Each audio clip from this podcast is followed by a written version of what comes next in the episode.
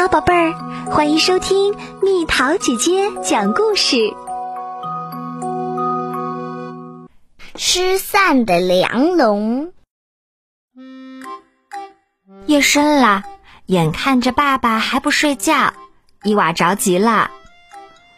我们把这本书看完吧，爸爸说。但伊娃不干了，快把眼睛闭上。他对爸爸说：“该睡觉啦。”好的，宝贝儿。爸爸摸着伊娃的头发说：“这就睡了。”爸爸把床头灯关了，听着爸爸打起了呼噜，伊娃蹑手蹑脚的下了床，来到木箱旁，箱子里放着他所有的恐龙玩具。爸爸认为这些恐龙，像什么霸王龙啊、三角龙啊，不过是塑料做的假恐龙罢了。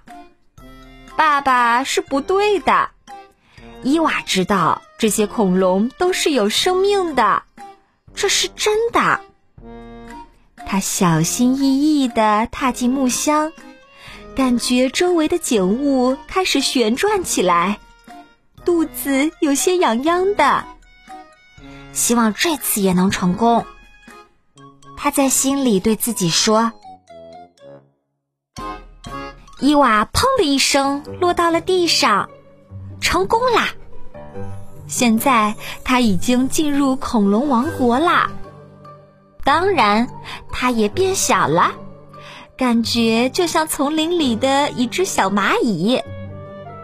他举起望远镜扫了一圈儿。”想看看附近有没有食肉恐龙，他们可喜欢吃小孩啦。你好，一个雷鸣般的声音从头顶传来，伊娃吓得跳了起来。他转过身来，发现说话的原来是一只恐龙，虽然身材高大，但看起来一点儿也不凶恶。我叫多丽丝，恐龙说：“你你你是梁梁梁龙吧？”因为紧张，伊娃说话都变得结结巴巴的。你好好大哦，脖子好长哦。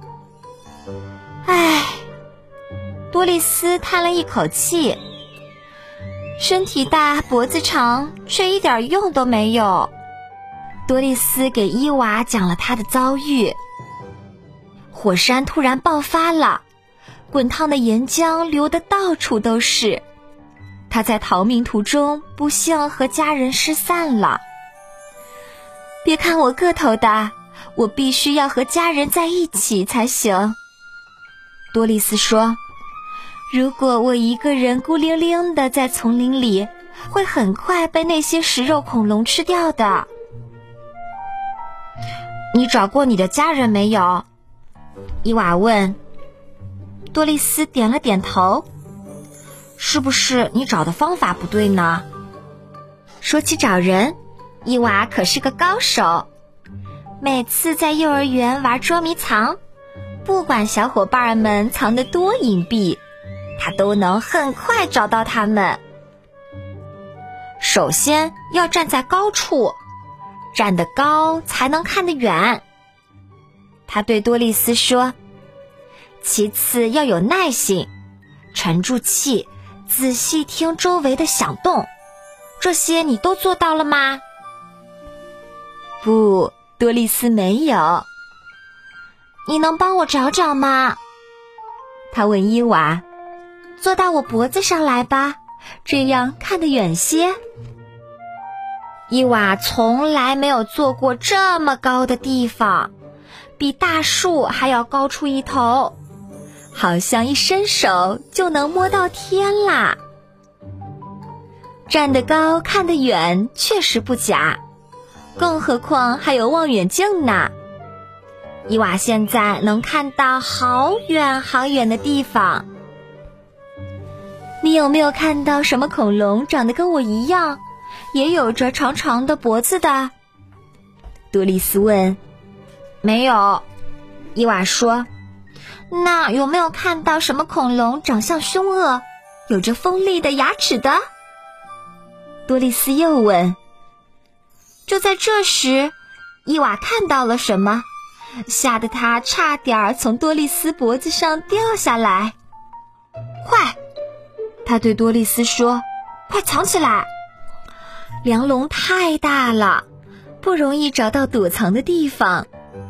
好在伊娃看到了一块大岩石，正好能让多丽丝藏在后面。别出声，他小声说，不然他们会发现我们的。一群食肉恐龙跑了过来。”他们边走边抽动着鼻子，东闻闻西看看，离伊娃和多丽丝藏身的地方越来越近了。他俩吓得几乎不敢呼吸了。糟了，伊娃想，他们就要发现我们了。但是，就在他以为这些可怕的恐龙马上就要伸头过来咬他时，他们却朝另一个方向走了，好险！伊娃擦了擦额头上的汗，快，我们接着找。这一次运气不错，伊娃看到远处有一大群梁龙，我看到他们啦！他兴奋地叫起来：“就在那儿！”伊娃坐稳了，出发。朝着我指的方向走。接下来的场景就跟电脑游戏似的，伊娃指导多丽丝如何过关。右右右，跳，直走直走直走，转弯，慢点儿，等一下，停，快停下，到啦！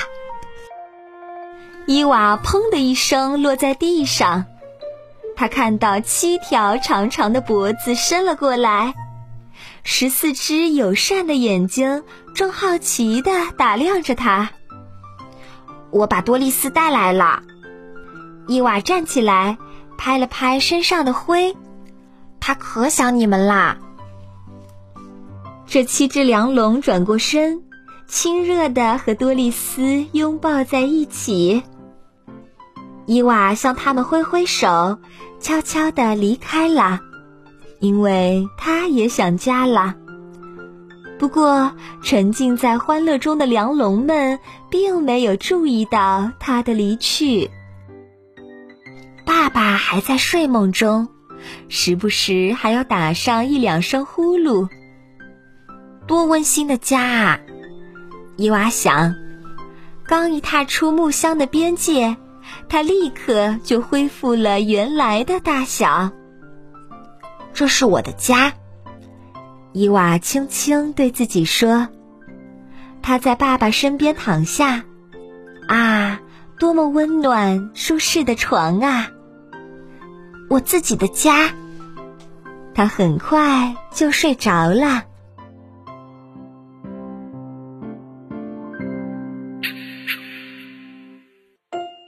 好啦，小朋友们，故事讲完啦。你知道各种恐龙的外形和它们的习性吗？留言告诉蜜桃姐姐吧。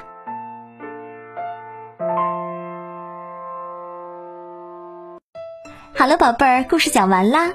你可以在公众号搜索“蜜桃姐姐”，或者在微信里搜索“蜜桃姐姐零二零”，找到告诉我你想听的故事哦。